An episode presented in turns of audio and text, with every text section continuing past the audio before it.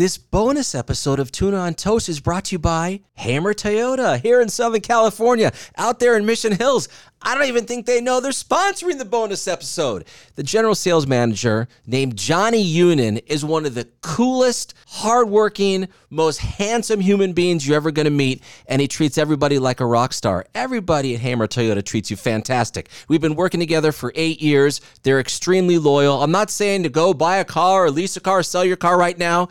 But when you're thinking of doing it, please check them out. They're a very important piece to the Tuna on Toast podcast. H A M E R, hamertoyota.com. Your name is Stryker? Yes, it is. That's fire. wow. I love sandwiches. It's called tuna on toast. I, I, I spit. I don't know what I'm doing. I love music and I love those that create it. Stryker's here. Tuna on toast. Yes, tuna on toast. Yeah, welcome to a bonus episode of Tuna on Toast. It is Ted Stryker, Dave Gahan. Dave Gahan is on this show. Can't believe he's going to be on this episode with us today. But it almost didn't happen because of the most embarrassing snafu in my entire life. And if I didn't catch this snafu, not only would Tuna on Toast with Dave Gahan never have happened, but I would be looked at in the worst way by not only Dave, but the people he works with. And I wasn't going to share this story, but then I thought, who cares? I'm an open book. It's embarrassing, but it's funny. And at the end of the day, Dave Gahan is on this episode. So you should know that I need to wear glasses anytime I look at my phone or the computer or a restaurant menu. If I don't have these freaking glasses on, I cannot see a damn thing unless it's on the phone and I super zoom it in. I can make out some of the words. Ay, ay, ay. So a couple weeks ago, I'm at the supermarket. The phone does the ding thing. I don't have my glasses on. I never wear the glasses in the supermarket. I, you don't need glasses in the supermarket. I'm not reading the back of the products to see how many calories are in there and all that crap. So the phone does the ding. It's an email. I decide just not to read the email, but just to see, hey, is it anything important? In the subject line, it says Dave Gahan. So you're goddamn right. I open the email inside the supermarket. I turn the phone sideways. I zoom it in as much as possible, and I'm able to read the email clearly. And it says, Hey, Stryker, do you have any interest in having Dave Gahan on your podcast? At this, I, I read that. I was like, Oh my God, this is unbelievable. So I decide to write back. No glasses on. And this is what I write Holy cow. Yes, please. Thank you so much. Just tell me when. Thank you again. No misspelled words, no nothing. Everything is fine. I send that. Two minutes later, I get an email back. And this is what the email says. And then I'm going to tell you my mistake because I misread the email. This is what it actually said. A couple things. No specific questions on Depeche Mode, only the new project. That's what the email said, okay?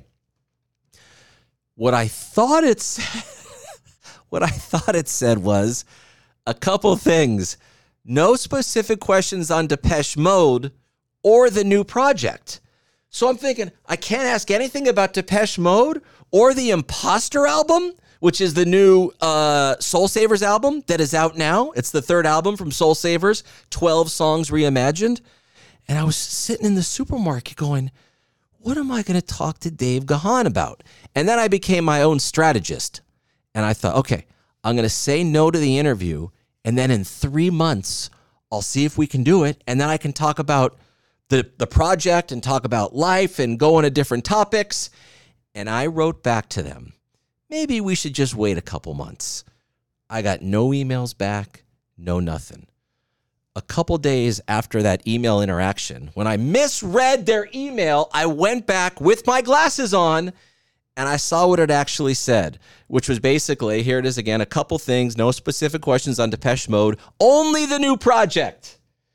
I wrote them back and I just said how embarrassed I was. Yes, please, can we have Dave Gahan on? And they said he can do it, but he's got to do it tomorrow. And I wrote back, okay, what time? 11 a.m., 12 noon, 1 p.m.? They said 7 a.m., 7 a.m., Dave Gahan, tuna toast, 7 a.m. So I woke up at 6 in the morning, took a shower, styled my hair. I'm in a sweater stage of my life right now. Put on one of my new sweaters, get on Zoom, and there he is, Dave Gahan Nobody looks better in leather pants than Dave Gahan. I don't know if he was wearing leather pants in the interview. By the way, you can watch all Tuna on Toast episodes just go to my YouTube channel, very easy to find. Tuna on Toast with Stryker. You can watch the Dave Gahan interview, uh, M Shadows, Tom Morello, Tom DeLonge, Finneas. There's a bunch of wonderful episodes. So here we are. It's me and Dave Gahan on Zoom. The guy looks freaking fantastic. It was so surreal. I love Depeche Mode. What they have 14 studio albums or so uh, recently, or uh, last year, inducted into the Rock and Roll Hall of Fame, which is where they should be. Martin and Andy. I love the way that Dave Gahan has put his own spin on these 12 songs that he has reimagined. Some of the artists, uh, when I say reimagined, he's covered these songs, but I like reimagined. I like that term better.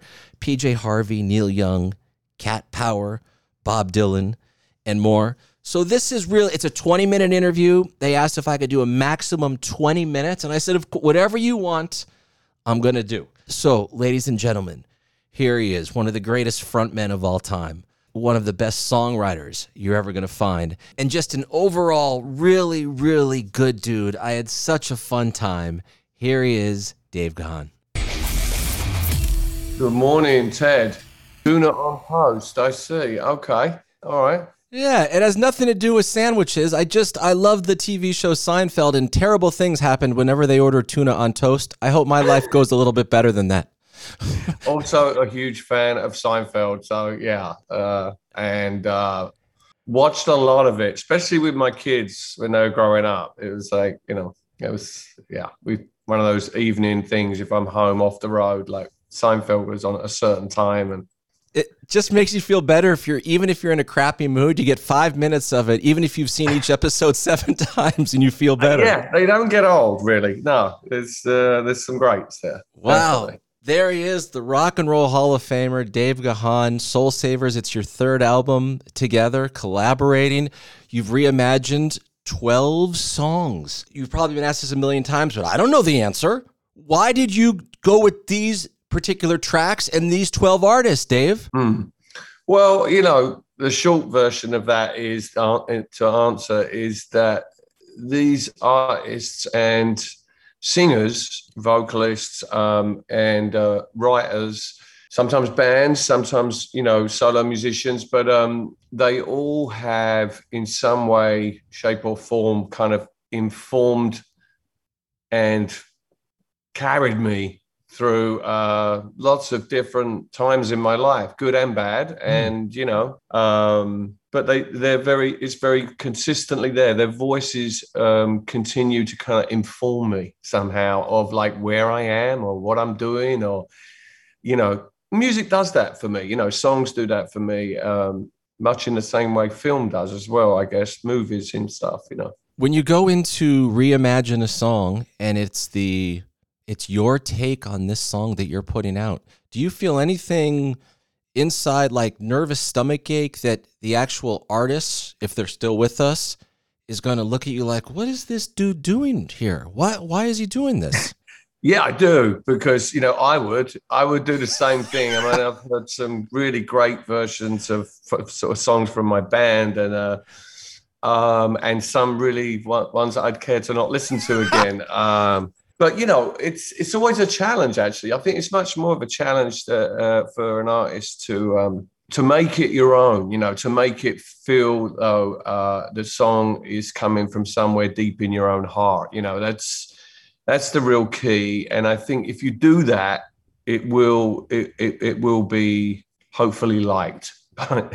um, as you say, by the original, whether they're with us here or not, still. Um, you know, I guess like some, you know, I got some feedback from immediately. I mean, Lanegan, for instance, you know, I mean, he heard Mark Lanegan the track yeah. that we that we did the evening that we did it, um, and he was, in his words, moved to tears because you know, and and and um, you know, you know, I hope I don't embarrass Mark saying that, but um, you know, that that in, indeed made me feel. Uh, feel very good about the, what we were doing with the song.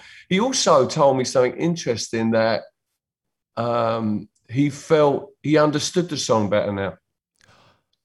Wow. And I, I thought that was really interesting wow. because as a writer myself, it's sometimes it's years later that you kind of might be on stage performing a song that you wrote five years ago or something, and um, you kind of have a little click moment. Go, oh, right. You, you get kind of inform maybe something that's going on between you and the band or the the audience, uh, you know, fans, you know, something something going on in your life at that time where you're like, that's what I was kind of mumbling about. right. Yeah.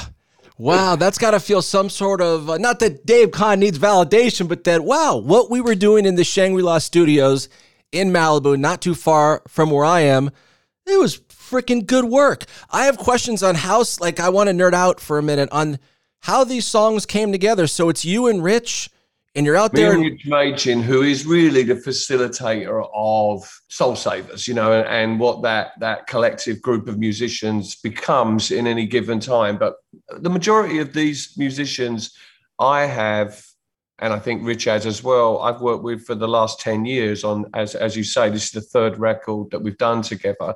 So there's a certain amount of chemistry definitely that comes together between us. And this was the first time that we were all in the studio actually together at the same time, tracking these songs in live performances. Um, we, you know, uh, each one being, each one kind of, we completed a day, a, a track a day. So we'd work the track up to where we wanted it to be, and usually by the early evening, sometimes late evening, we'd be uh, we'd be saying, right, we're ready to go. You can like like let's start taping some of these. So when you did Angels and Ghosts, the second album, you were never in the same room, Um, or rare? I was sometimes. I was with uh, you know with the singers with with TJ, Wendy, and Janet um, in New York, but um, and Rich sometimes. But but no, we Wow. we pass stuff back and forth, and That's there is, crazy.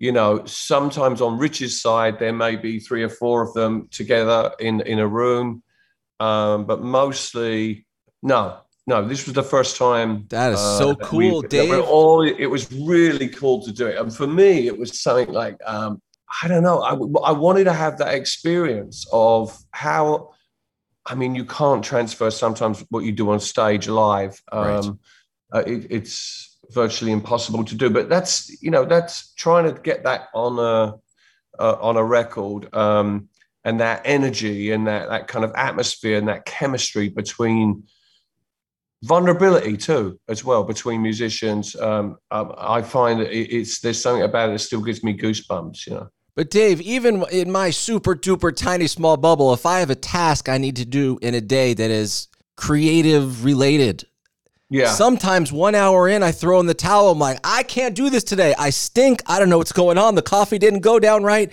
If you're going in there all day and you've got all these musicians and then you got your guy Rich there and then you're trying to figure out these melodies, did it go smooth every day?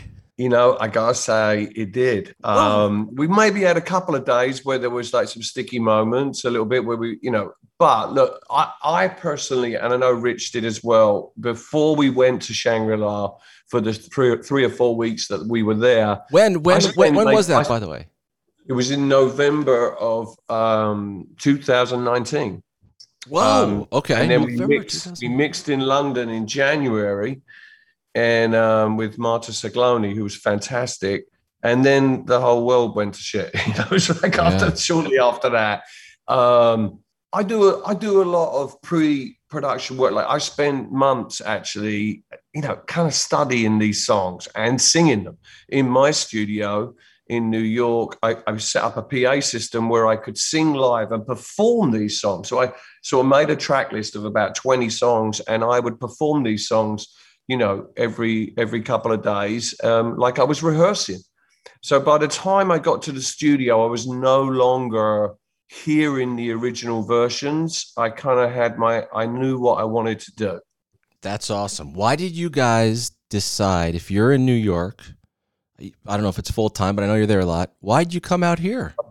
I'm here for the last 20 years. Yeah. So um, I wanted to have that experience. I've recorded with Depeche a lot of records in Santa Barbara because that's where Martin uh, uh, chooses to live. Um, so we spend our time between New York and there, really.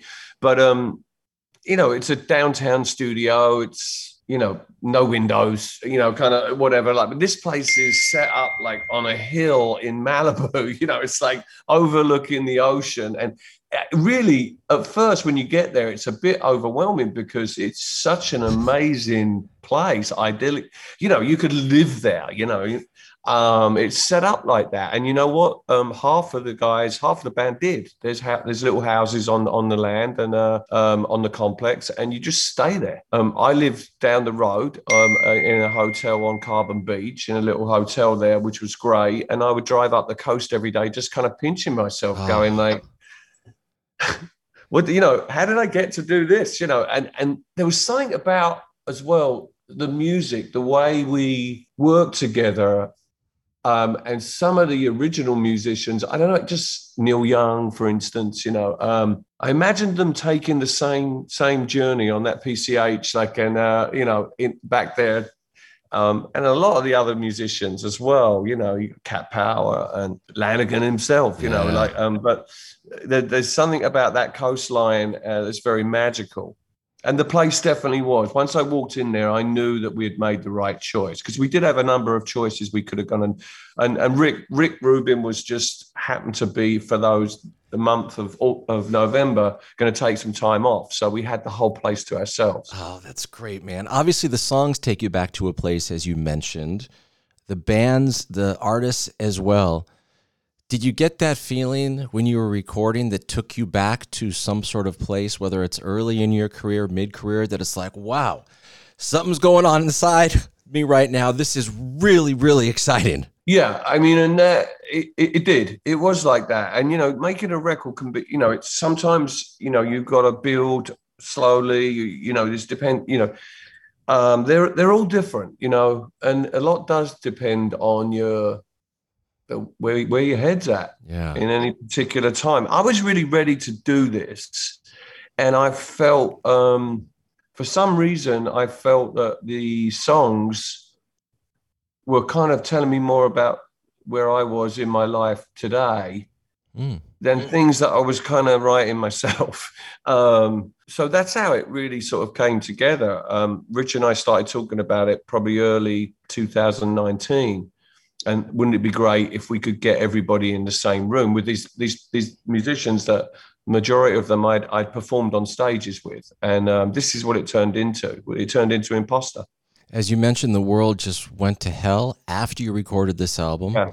Um, yeah, Are you itching to get back on stage, or are you feeling kind of comfortable at home right now? bit of both, honestly. Um, but um, I am now because I'm singing and uh, talking about this, and um, sort of getting myself ready. I'm I'm going off to London in about a month, where we're kind of getting together for a couple of weeks for some rehearsals, Mm. and um, all exactly the same music musicians that played on this record, and we're getting ready to do some. I, I, what I would call showcase performances of this album. so Mm, we want to play this album in its entirety. Yeah, and then, yeah, yeah. So, you know, from start to finish. So it takes you on a, a little trip. I would never say this about a concert, but I think there should be a dress code required for these shows. Like I want to Oh, go. I want to go in a suit. I want uh, some safe candles out.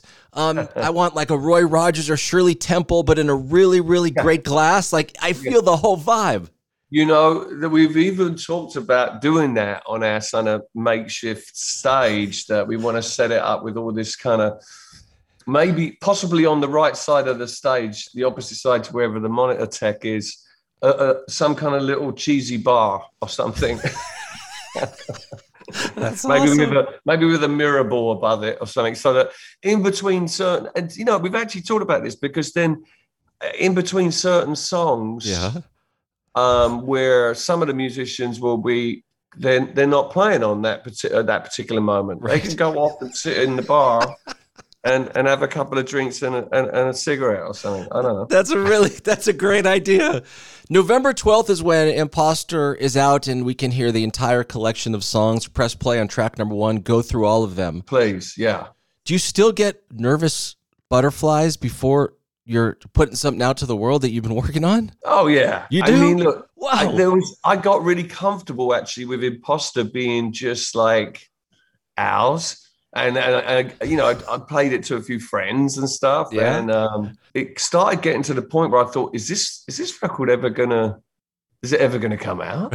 is this going to be the, the? Is this to be like my kind of uh, hidden record or something? I just, you know, but you know, I am I am happy that it's coming out uh, now, and um, you know, I. Uh, I'm I'm very proud of the record. You know, it just it feels right now. Look, it was supposed to come out uh, in the spring of 2020, and I think now is kind of like a better time for it in a way. Um, you know, I've had to wait and sit on it, and there's something about that's made it more special in a way. Yeah. And I had a chance to really live with it myself. And now it's going to be out there and we can all get it. And as I mentioned, and you said, yes, yes, yes, let's start on track one and go through all 12. It's a really, really good listen. I appreciate you sending me the record early. I've absolutely loved it so much. I had my wife in here last night and we just played it and listened to it and we were talking Oh, about you all all really really good things i know you've been busy super busy doing press and getting this the final touches have you watched that show squid game yet because you said you watched seinfeld I'm watching it. oh you I'm are watching it right now. Yeah, I'm watching it right now. I'm up to about um, episode six. I sort of binged watch a bit of it. It's my daughter, actually. My daughter, I have to be honest, she and her boyfriend, Miles, um, he, he watches a lot of this kind of stuff. And, you know, she, she turned me on to it.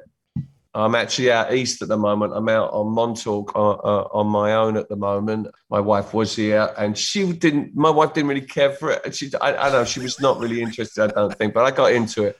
I kind of find it really. Uh, there's something about it that's like you know really telling to how we are as humans. You know, it's like this. You know, if it really came down to it, who's gonna be the last man standing? Right. A woman. standing, And what are you know? gonna what are you gonna put yourself through or do to somebody else if you want to be that last person standing? Yeah, it does beg that question, doesn't it? So, you know, um, it was some interest. I'm up to the point where the two girls, you know, I thought it was really interesting. There, you know, they one of them's got they play the marbles game. Oh, you know, yeah. yeah, yeah. no I, spoilers. I won't spoil it, but like that was that was heavy. I got tears tears in my eyes when that happened. Oh I know, my right? goodness. It's- It's crazy. Really cool, really cool. Yeah, yeah. All right, Dave. Uh, I'm never going to speak for an entire city, but I am now. Los Angeles, as you know, loves you. You are one of, if not the most important artist to us over all these years. I know it's not your home, but we are so happy for everything that you have done creatively, and of course, getting into the Rock and Roll Hall of Fame with Depeche Mode. I don't know if you care about that, but I, all of us certainly do. I still find it quite amusing, but yes, we're flattered, of course. Awesome. awesome, man. All right. I'll leave it right there. Thank you. Yeah, this is like unbelievable. I'm so, my heart is racing right now with Oh, excitement. man. Thank you, Ted. Thank you. Thank you, Dave. Good luck. And I can't wait to see you guys play all these songs live. All right, man. you take, care. You too. Thank you again. That's another episode of Strykers Tuna on Toast. Promise it'll get better. Most likely. For sure. Maybe. Dave watched this Squid Game? Do not go on the internet. No spoilers. Do not tell him a frickin' thing. This was your first tuna on toast, welcome. If you've been here before, I appreciate you so much. Don't forget about the YouTube channel I've got. I'm very easy to find all over social media. Ted Stryker. Also, tuna on toast. Have a great rest of your day or a great rest of your night. Happy snuggles. Bye bye.